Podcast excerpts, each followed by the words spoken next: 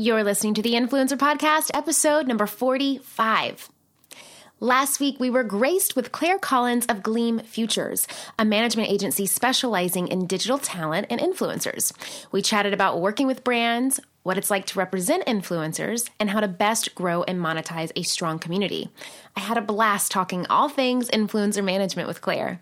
This week, we're taking things back to my business roots, the publishing industry, as we have my dear friend, the lovely Jennifer Smith, founder of Spin Literary that's going to teach us a few things about how to turn our influence into a best selling book. This show is brought to you by our free tip sheet of the month. Attract your ideal audience, a completely free tip sheet that will help you cut through the clutter, get crystal clear on who you're talking to, and help you start attracting and growing your audience today.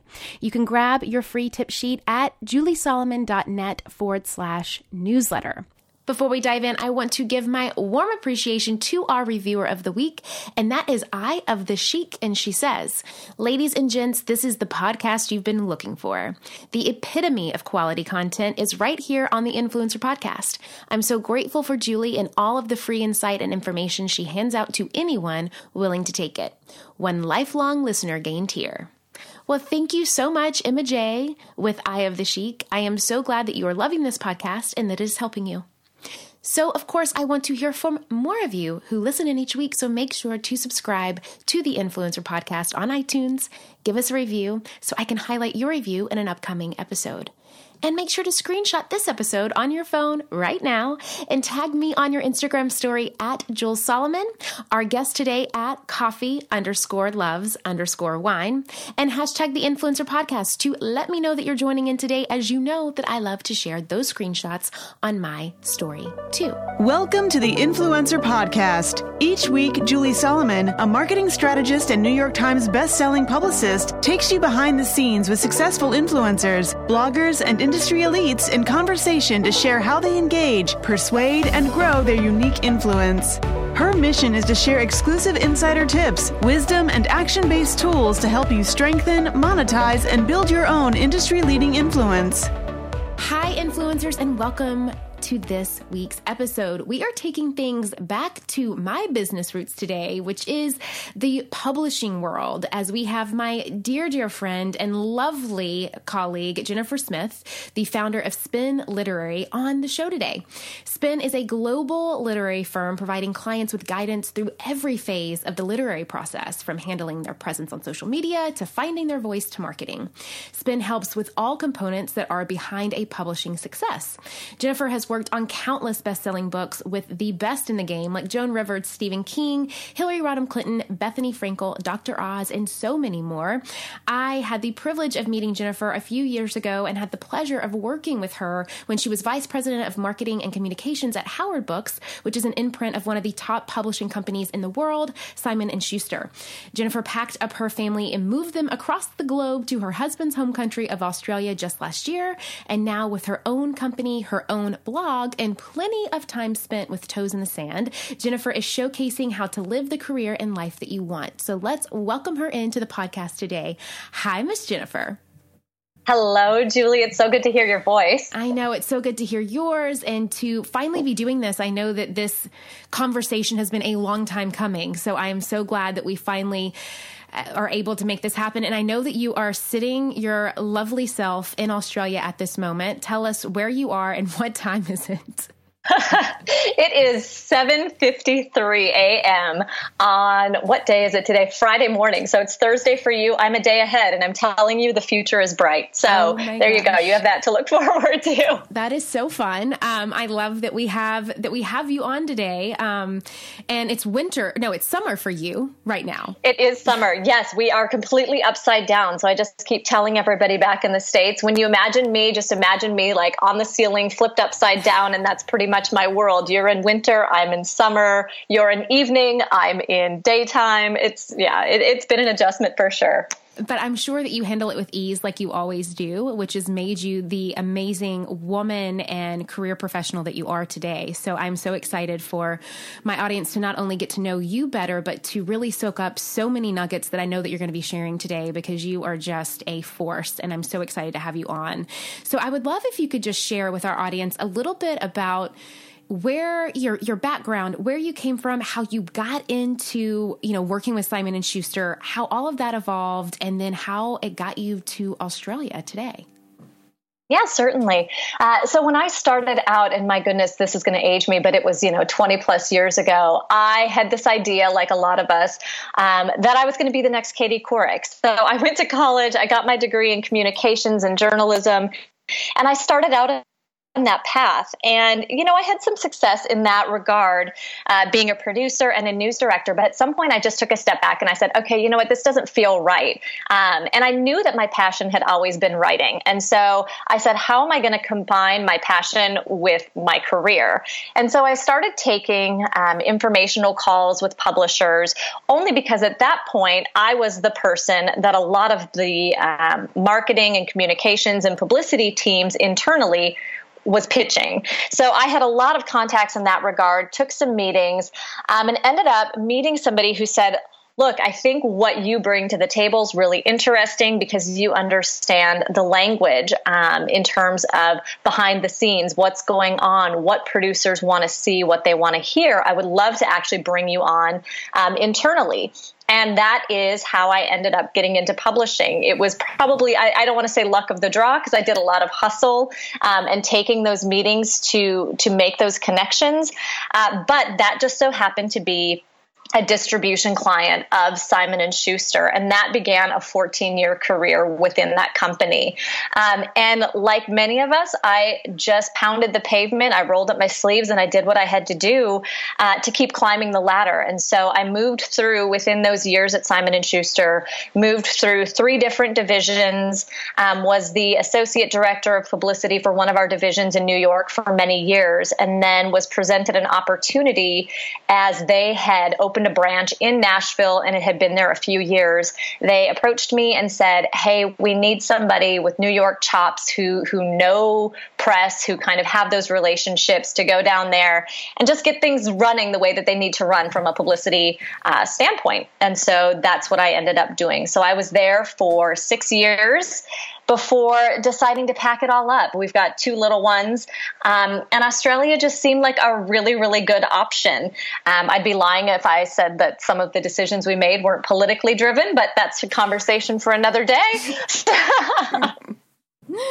and so, then, so when you kind of found yourself um, minding and grinding, not only in New York but in Nashville as well, um, I know. I mean, you you you've done a lot. I mean, you've launched more than sixty books to the New York Times bestsellers list.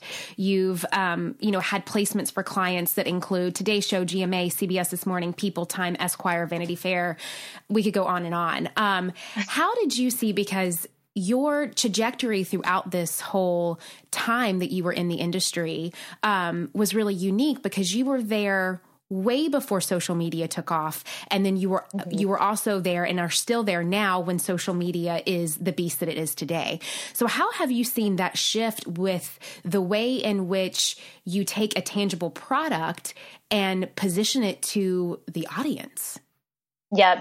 Well, and I think the answer to that is twofold. Uh, because one of the things, especially uh, for young people coming into the business, and, and I used to teach a lot, um, and when I speak on the topic, I always tell people we have this idea that you throw it out to the wall and see what sticks. And for me, it's just that's never the case. I, I don't think that that's smart. I think that you run the risk of um, not having credibility in the marketplace if that's what you do. So I think from a traditional media standpoint, one of the things that helped get from point A to point B in the success is knowing what traditional press outlets were looking for, knowing what those hot button topics were, knowing some of those things that they were looking for to craft messages um, that would be impactful in the marketplace. And how social media has changed that is it's just another avenue and another vehicle um, to reach your, your, your audience, to reach influencers, to reach uh, potential um, buyers if you have a product that you're selling,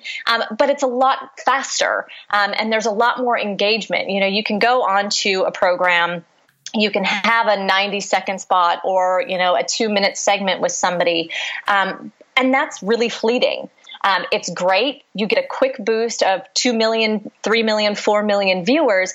But what's the return on that investment of your time? Where social media has really changed that um, because you have an opportunity to constantly be engaging, to constantly be putting meaningful content out to the people who actually want to hear it from your voice. Mm.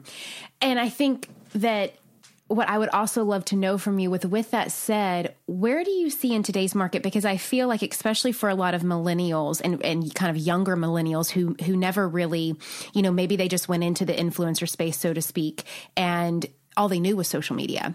What are ways in which for that idea of traditional media not being uh, in someone's headspace, if you will, what are some ways in which we could still utilize traditional media in 2018 in a way that is beneficial to either conversion or awareness? Right. Well, I think the thing that I've seen a lot in terms of trends is people taking on, you know, they're they're putting great content out into the marketplace. And you're seeing a lot of traditional media outlets who've now grown their digital platforms as well. And there's a way to cross promote so they're picking up content from some of these influencers uh, particularly millennials who are in the marketplace who are hitting that demographic.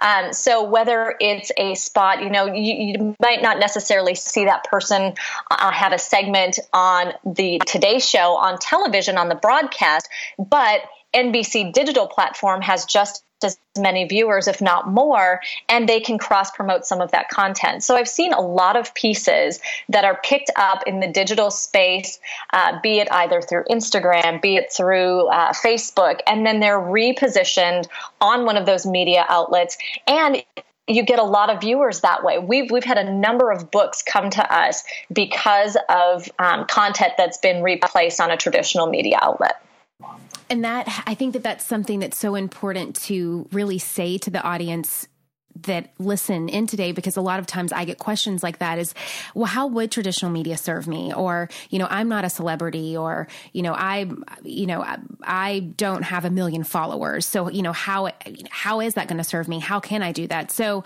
I want to, if we can walk someone through, let's say, um, you know, if they are kind of just starting out, they're wanting to grow the platform, right? How can they mm-hmm. use, even if it's just on the most localist scale, how could they use some kind of traditional media to try to um, give them give their platform a little bit more of credibility in in in that kind of expert realm?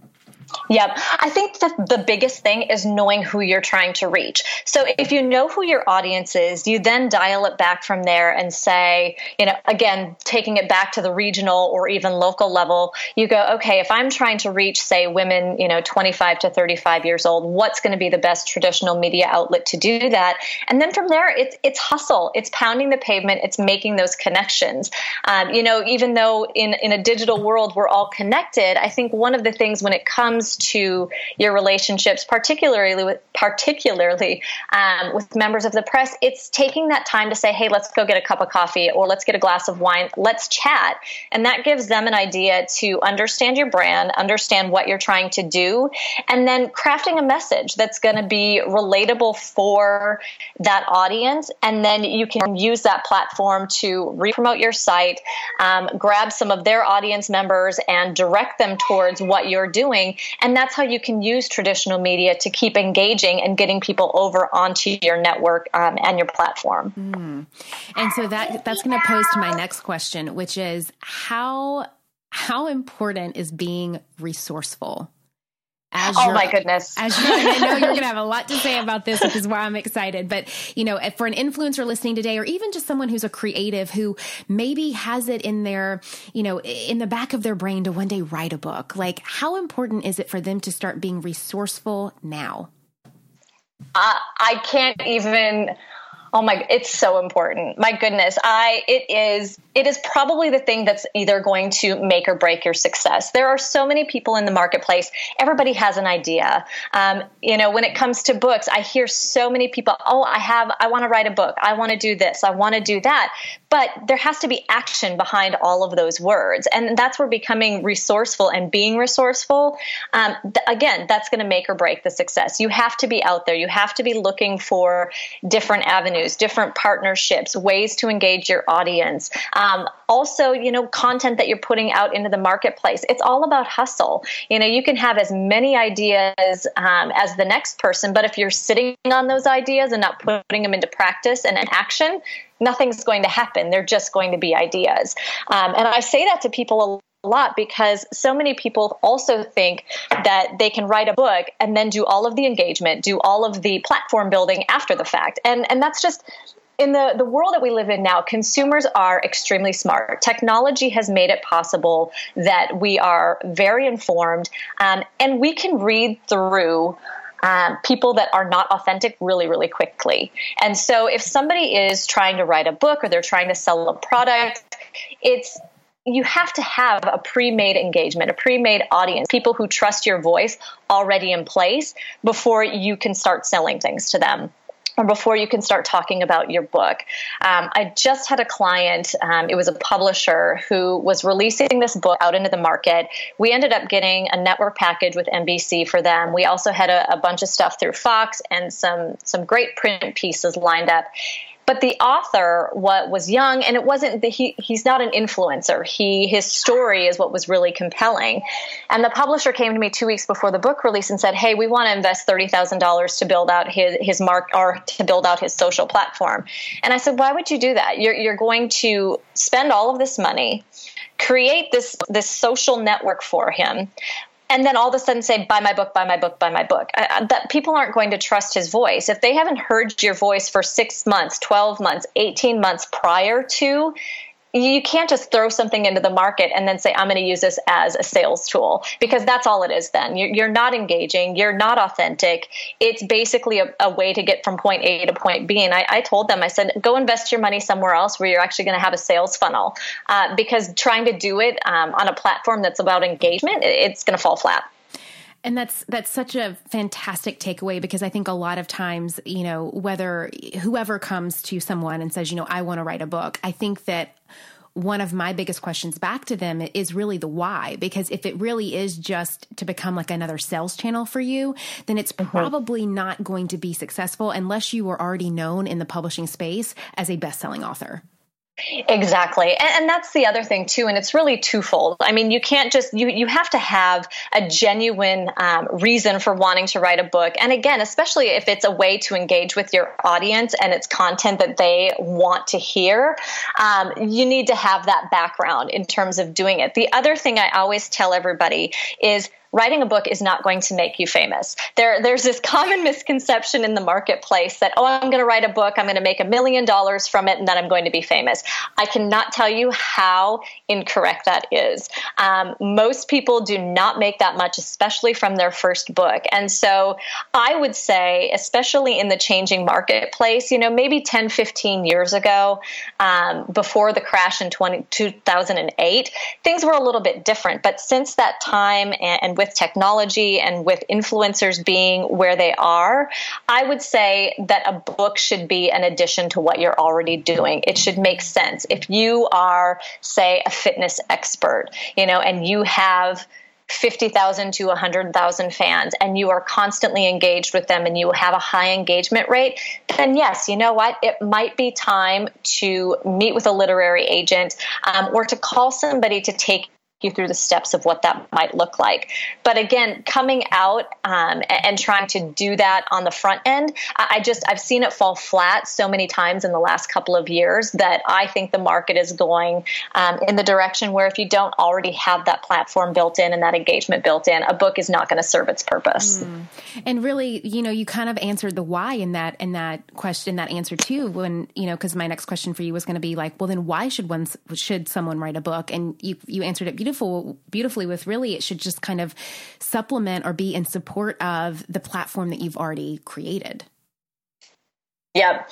And yeah, and that's just it. It's especially if you're putting out content that is, and one of the things I always talk about is being inspiring, being empowering. Um, you know, there, there's enough stuff that we can, you know, that can muddle up or muddy up um, the noise that we have coming from so many things and so many outlets and technology with all of us being connected that my biggest thing that I tell people is how are you making an impact with the people that are engaged with you? So is is your message impactful? How is it changing their lives? How is it empowering them to do better?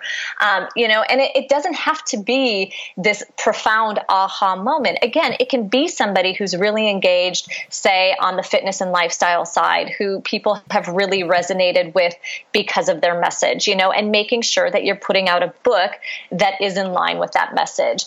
Um, you know, or may, maybe it's somebody who is you know well versed in empowerment and talks about women's issues. Um, there's a lot of different avenues and different um, different genres that you can talk about and, and messages that you can get out there. Uh, but again, it needs to be authentic and it needs to be on point with your brand because otherwise, it's a complete disconnect. Mm. So now it's time for some loaded questions. um, so let's say that I am I am listening right now and I'm thinking to myself, okay, like I I'm able to check off the boxes of what she's saying. Like I have this platform, I have this great community, it's super engaged. You know, I I, I have a good idea for a book you know, because this is, I know that this is a challenge you had mentioned. Um, when would be the right time to release that book? And how does that process come about? Right. Well, I think that's the thing where a lot of people get stuck is because they, they all of a sudden they go, okay, it feels right. I have this idea. I don't know what the next step is.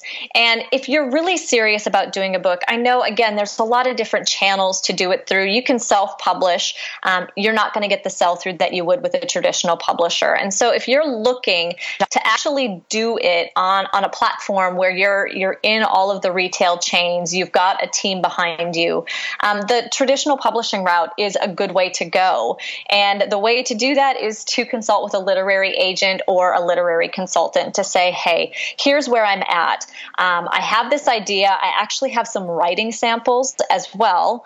Um, what do you think? And at that point, um, if somebody knows the market really well, what they'll do is they'll sit down with you and they'll say, okay, how long is it going to take to actually get this manuscript completed? And then from that point, what publishers do we think would actually be interested in this type of content?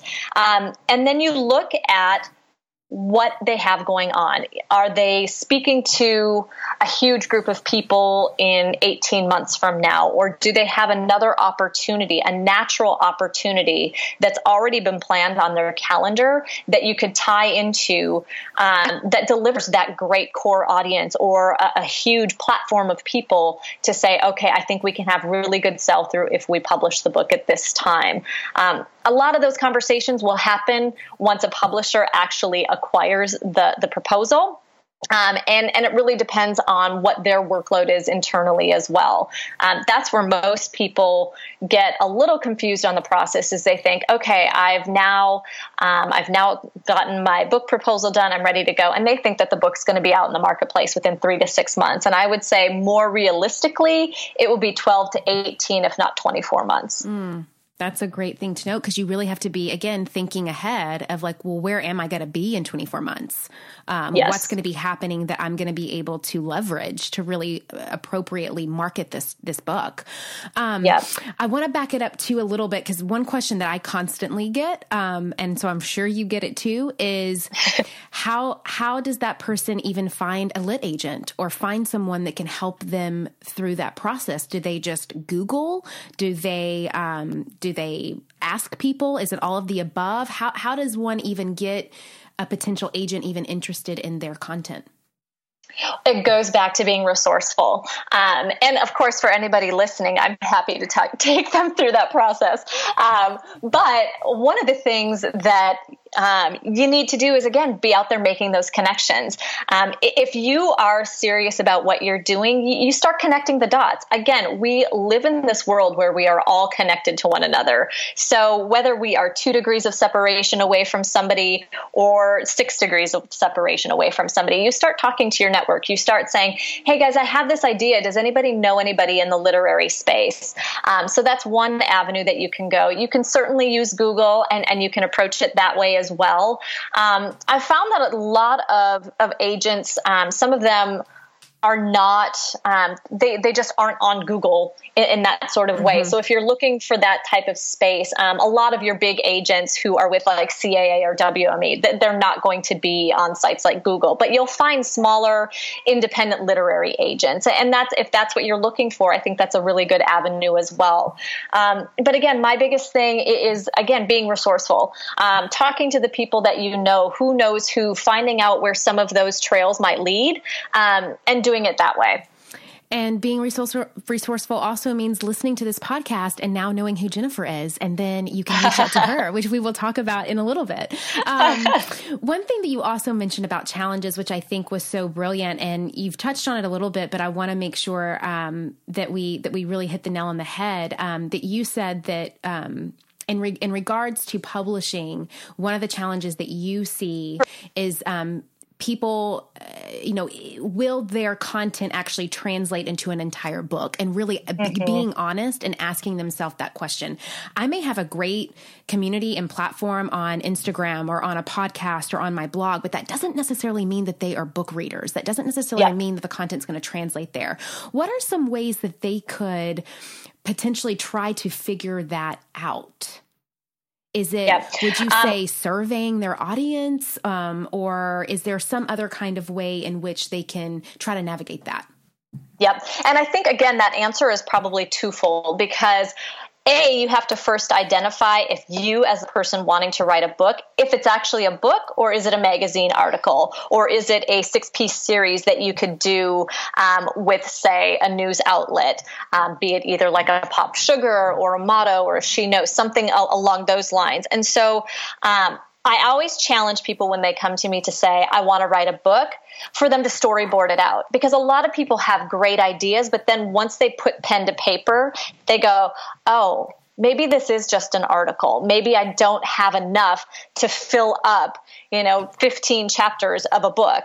Um, and I think that really, at that point, they kind of they start the framework to go, oh, okay, I could do this in chapter one, or this is going to be a two piece book, and we can do it this way.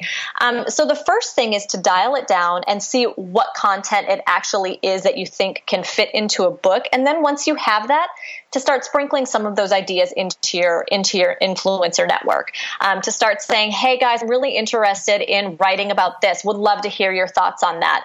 Or and as you're sprinkling some of that content, um, to just pose the question to your audience. I mean, if this is how you're going to get into a publishing house and you're going to put your audience um, on your proposal as the sell through and the people who are going to be interested in buying your book, you want to know um, that you can put your money where your mouth is. And so I, again, just have those conversations, pose the question to your audience, um, and you'll get a pretty good idea um, whether or not they would be interested in a book from you.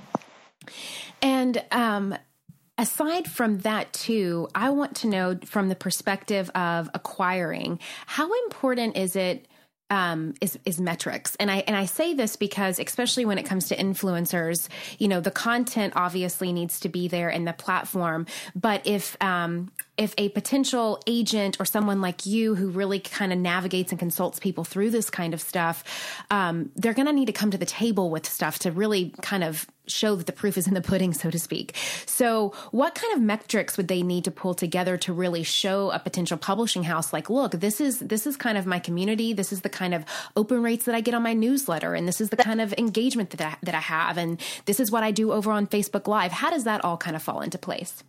It's it's so important in this day and age and in the marketplace that we find ourselves in now. And that's the thing I try and tell so many people is that um, you can have amazing content, you can be a great writer, but if you don't have a way to sell it, it it's just not going to happen these days. You know, that's publishers do not operate in the same way that they did prior to 2008. And so budgets are a lot tighter, um, and people are a lot more cautious about moving forward, especially with a new author. So uh, that's most of the proposals that I put together. Um, it is a combination of content and a combination of network, and then um, also sprinkling in some some really substantial and concrete examples of some of that content. And so, um, and for most of what I do now, I have um, authors and clients actually lead with those numbers mm-hmm. uh, because that is when you're looking at the acquisition process your publisher your editor your sales team they're pulling profit they're pulling all of their p&l analysis um, and again if you've laid out that you have absolutely no idea who is going to buy the book or that you have maybe you know this this small minuscule amount of people from you know your mom knows a b and c. That's not going to be enough to get you a book deal. Um, and so it is taking a look at your entire network. And some people have a really hard time even doing that because they may have you know a great following on say instagram and facebook but they don't even realize oh hey that one time i did that interview for some obscure media outlet, say in Boise, Idaho, that got, you know, 12,000 hits. You have to start thinking about every single opportunity that you've had.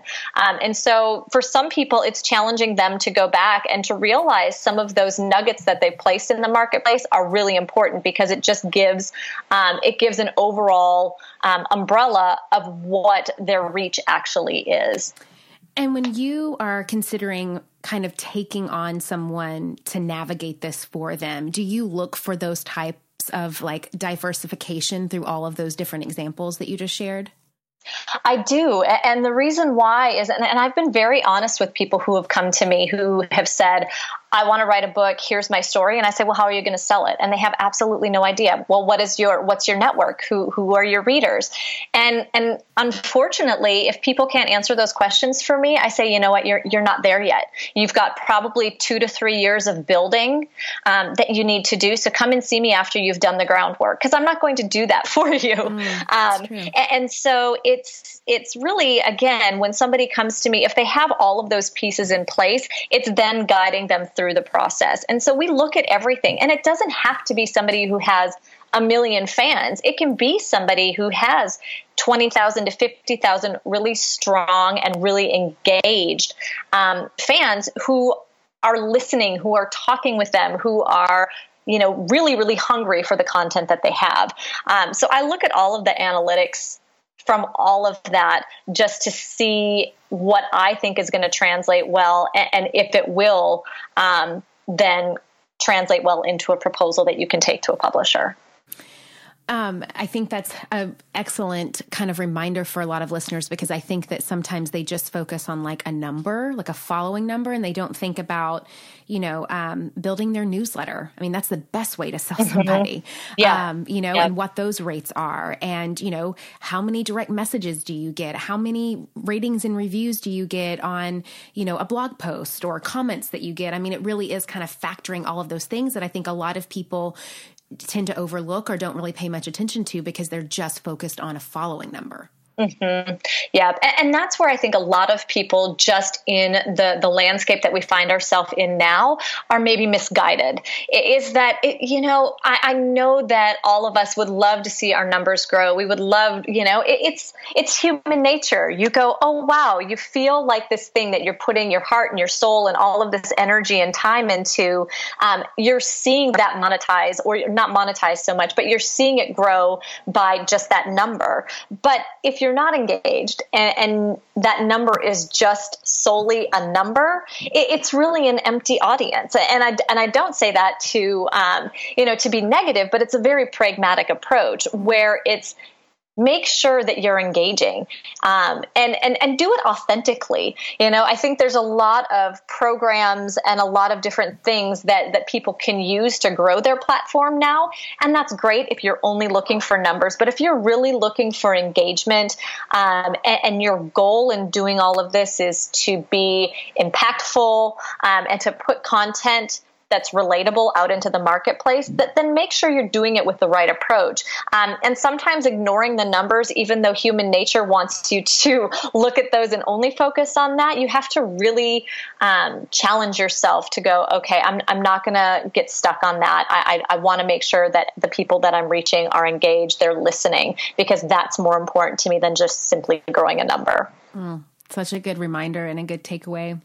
And it kind of goes into that idea of awareness, which I want to talk to you about as well, because I know that there's something that you do in terms of just overall c- connection and growth and awareness. And um, that I asked you about off air, and you were talking to me about, you know, you love that connection of the conversations, the face to face meetings. And you were saying that, you know, far too often people, when they're trying to build something, they, they get kind of so comfortable with just being behind the computer the computer screen. Yeah. We get so comfortable with just texting, and um, mm-hmm. and you've really kind of seen that what then what what can be a really nice tool in the toolbox for really growth and awareness is people to engage with the mindset of really trying to build a relationship. So I would love if you could share some examples of what that looks like from your perspective. Yeah. And I would say relationship building is probably one of the key components that's helped me be successful um, in my career. It's again, I know it's easy to sit behind a computer. It's you can hammer out a hundred emails in an hour and you feel accomplished. Where I know taking that same hour and going and sitting, you know, for a coffee or a glass of wine with one person, um, it, it's you kind of do the math and you go, okay, what's going to be the better return on of my investment in time? Um, but honestly, I can tell you that that face to face meetings or those face to face meetings, those will be some of the most fruitful relationships and meetings that you will take because you are putting a name or a face with your name and you're giving somebody a sense of who you are. We, we can all be somebody or create something or spin our stories online. But when you're face to face with somebody, that interaction, seeing their eyes, um, seeing what lights up in them when you're talking, I mean, that gives you a really good opportunity to know, say, let's just for, um, for example's sake, a producer, when you talk with them, you can start asking them about things that they're interested in. And as a human you can just read um, read the conversation and go oh this person really likes a b and c. And you know then after that meeting that if you now you know two weeks three weeks several months down the road have content that is in line with you know that something that you know that producer's interested in that conversation is going to be the thing that leads you to getting a yes instead of a no mm. That's such a great takeaway. I love all the nuggets that you're sharing today. Um, so, I want to ask you um, a super loaded question too, because it's one that before we got onto this conversation, I had asked my audience questions that they would want answered from you. And so, one that came okay. up, and you're going to be like, oh my gosh, how much time do we have? Um, but in a just an overview sense, what makes a book a bestseller? Oh boy, yeah, exactly. How much time do we have? and it's it, this is kind of one of those golden nugget questions um, because sometimes and this is just the nature of the business and it's the same can be said with anything in the entertainment industry um, movies television shows sometimes you can have all of the pieces of the puzzle lined up and it just doesn't translate into the marketplace. And I think we've all been there. Um, and it's it's disappointing because you can say, "Oh my goodness, we had we had all this press lined up, we had all of these things," and then you have to go back to the table and wonder where it fell short. Um, and sometimes it's just the changing landscape of the marketplace. Um, we had a book that we just did last year um, that again had all of the components in place and it fell short on the sales and really what it boiled down to was a what else was in the marketplace competing um, and b what was selling at this point and a lot of things um, since the election last year. A lot of books that are selling in the market are all politically based. Mm. Um, and, so that's been one of those tough hills to climb over.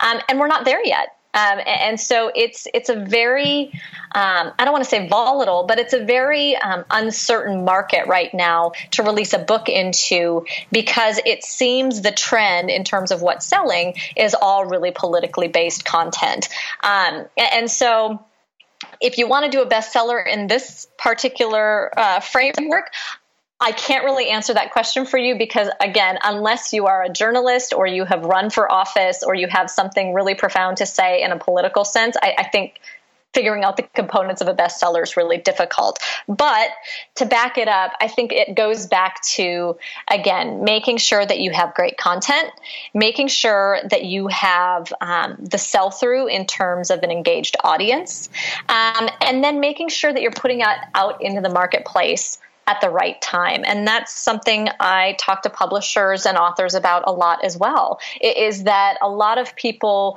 get stuck in this mindset, particularly um, in house and on the the publishing side that oh well if this is going to be a big book we need to release it within this time frame a lot of publishers are putting their their biggest and best books out in September and October.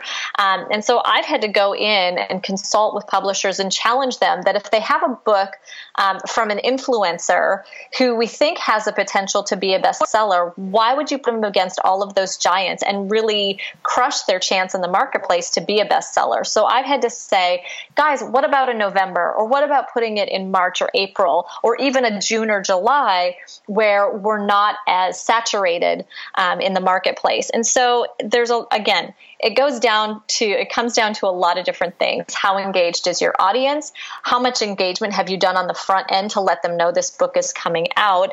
Is the content there um, where we know it's a good book? And then where what time frame are you actually releasing it into the marketplace and i think the other thing that a lot of people overlook um, is their opportunity to get in front of their audience. So, you know, you need to make sure that you're lining up traditional media, that you've got yourself a good marketing plan as well, um, that you're engaged with your audience. Um, but what else do you have? Um, which is where speaking comes in to play in terms of having an audience of two to 10,000 people right there at your fingertips to say, hey guys, here, I've got this book um, and then putting sales strategies in place to actually get from point A to point B and, and move the books off the shelf. And I know that you do you do so so much amazing work through Spin Literary, um, and a lot of these kinds of questions that I'm asking you, I know that you go in, in major deep dives when you take on clients. um, I know that you're launching a masterclass in the coming months on the literary process and kind of what makes, you know, the components that someone needs to really, get, you know, get a book acquired and then, you know, as much as we can control it, turn that book into an, a bestseller. Um, so mm-hmm. that's coming up, which I would love for you to speak on. And then also, I know that you do offer influencers one on one sessions to kind of see if the work and really where they are in their brand and in their platform in this moment could potentially translate to a book. So I'd love if you could kind of share with us a little bit of those services and and what you offer within Spin. Yep, absolutely.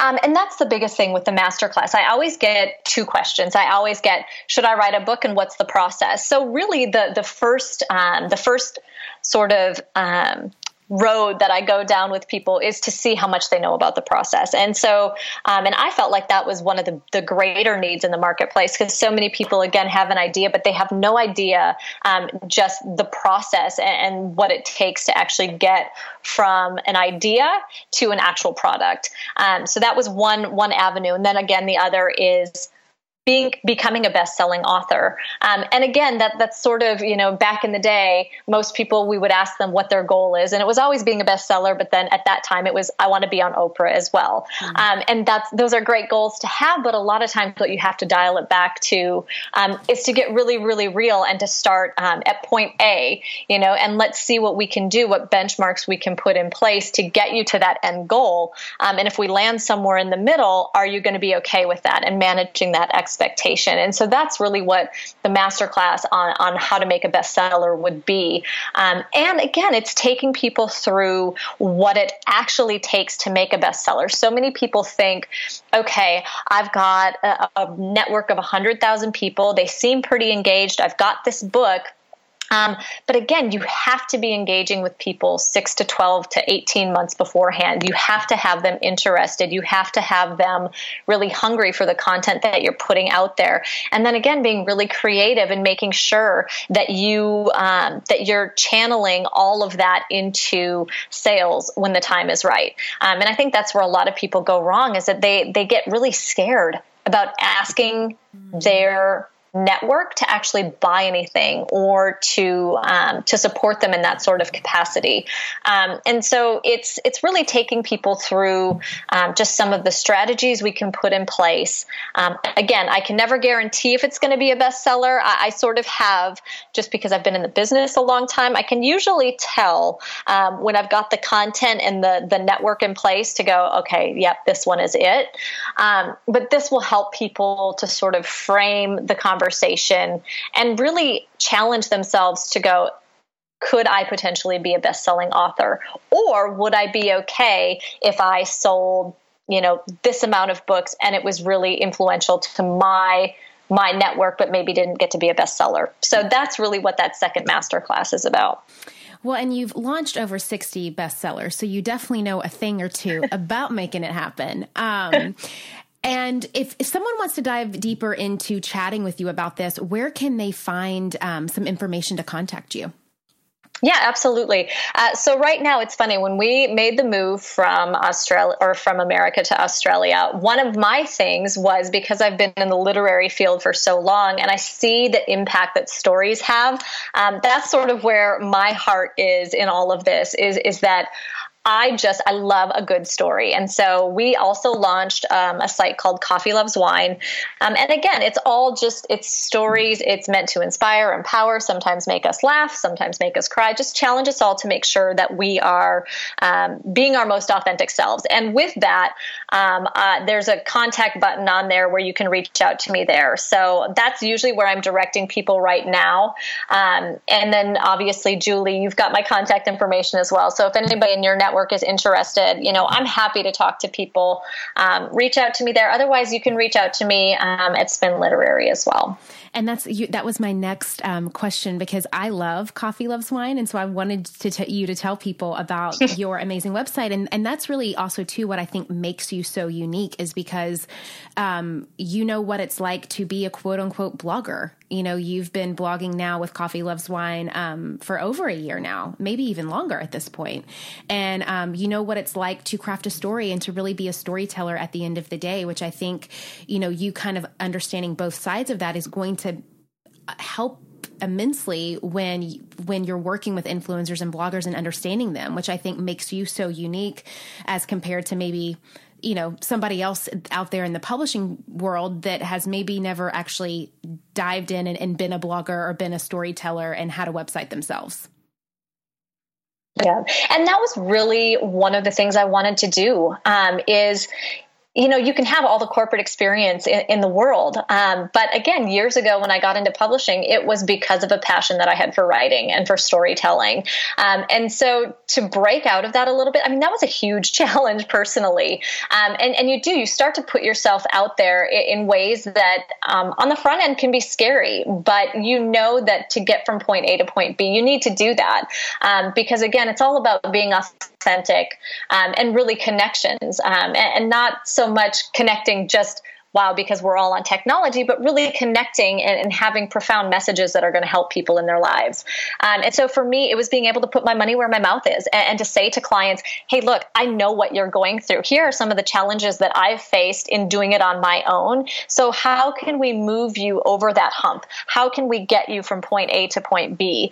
Um, and, and, again, it's just being able, it, it's one of those things again where you can just say, you know, you're relatable um, and, and you understand. And, and so when it comes to growth, when it comes to um, interacting, when it comes to engaging, I get those things because I'm in the middle of doing it myself.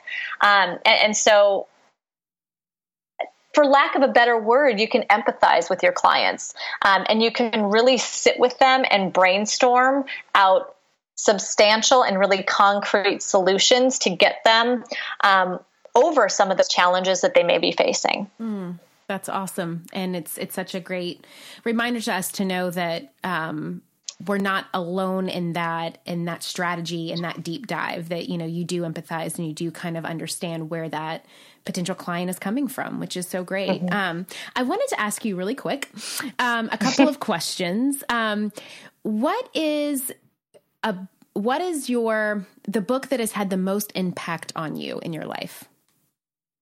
Oh my goodness, the most impact. Are you talking professionally or personally? um, either or both. Okay.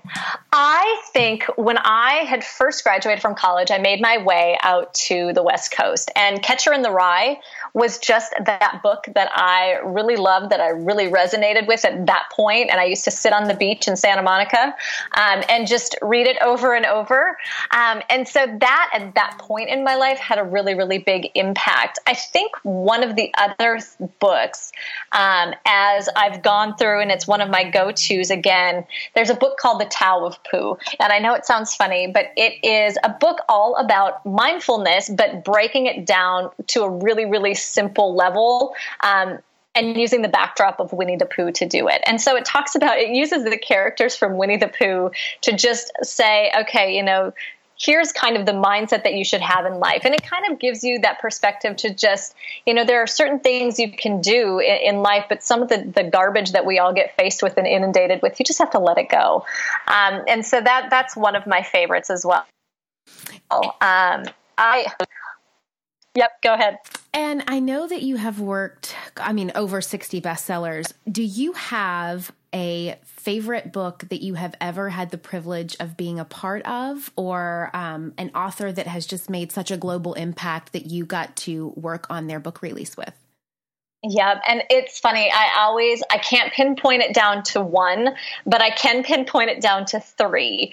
Um, and, and so Joan Rivers was absolutely amazing. the first time I met her, she was just a ball of fire and energy wrapped up into this tiny little frame and she just she had me in stitches laughing and i just remember thinking oh my gosh this is a woman uh, like I want to live my life the way that she does, where she doesn't take herself so seriously. She knows how to laugh about things, but she knows how to live as well. Mm. Um, and so I just, working with her, um, my stomach hurt constantly because I was laughing. And she was just, she was, she was fantastic to be around. So I love, love, loved her.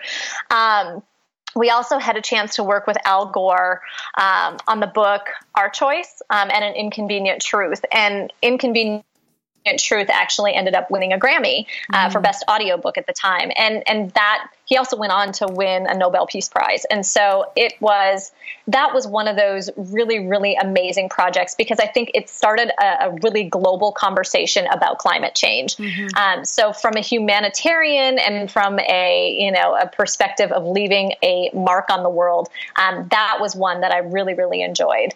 Um, but on a personal level, I think one of the projects that probably had the most profound effects on me and impacts on me um, was working with Patrick Swayze. Mm. And that project happened to be in his, um, he was very sick at the time, and it happened to be in some of his final days.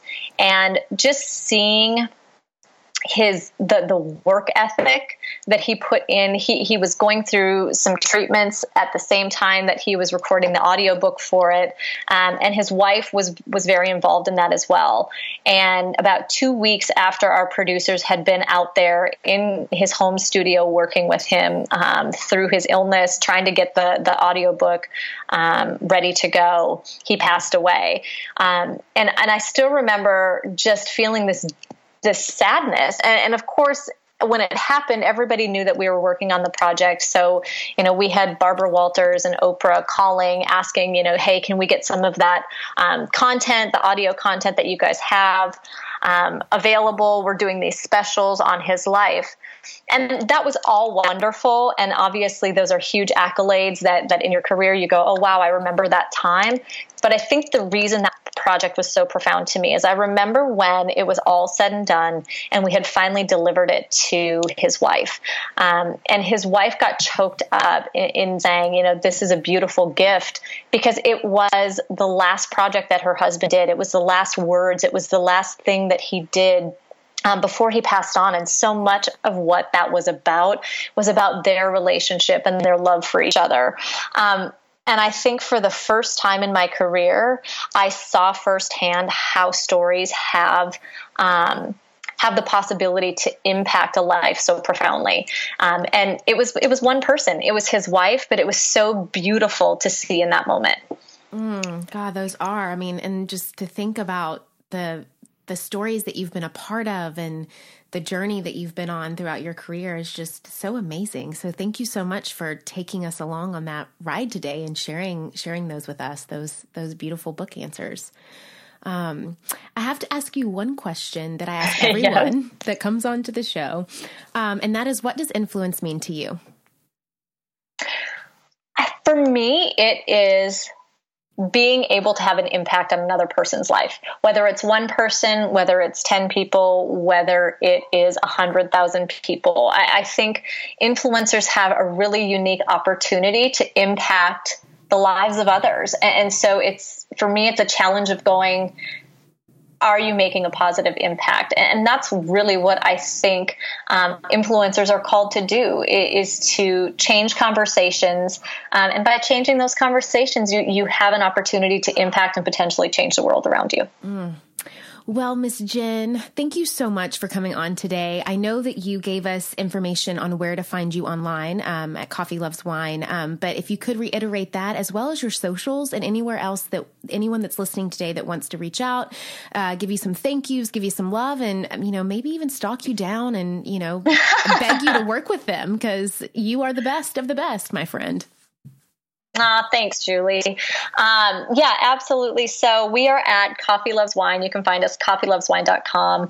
Um, you can email me there, Jennifer at coffeeloveswine.com. Otherwise, we are at Spin Literary. We, have tried to channel a lot of our stuff just through Coffee Loves Wine and, and combine those two things. Um, so that is where you can find us. You can show us some love. I would be happy to answer anything. Um, emails, calls that people need, questions. Um, I'm always here to do so. And as Julie knows, I'm a straight shooter. So um, if yes. you're up for an honest conversation, I'm your girl. Yes, yes. And then Instagram is coffee underscore loves underscore wine, right? Yes. Awesome. It, okay. it is. Yep. All right. Thank you, my friend. Oh, thank you. I miss you. I am so happy to hear your voice. And of course, you know, much like I always say, I wish I was there having a glass of wine with you. I know. Coffee and wine. Are you ready to create your own industry leading influence? For show notes, downloads, and action based tips, head to www.theinfluencerpodcast.com, where you can find out more about this week's episode, guest, and our host, Julie Solomon. If you enjoyed this week's episode, please take a minute to go to iTunes and leave a review so we can help other influencers like yourself build their own successful business.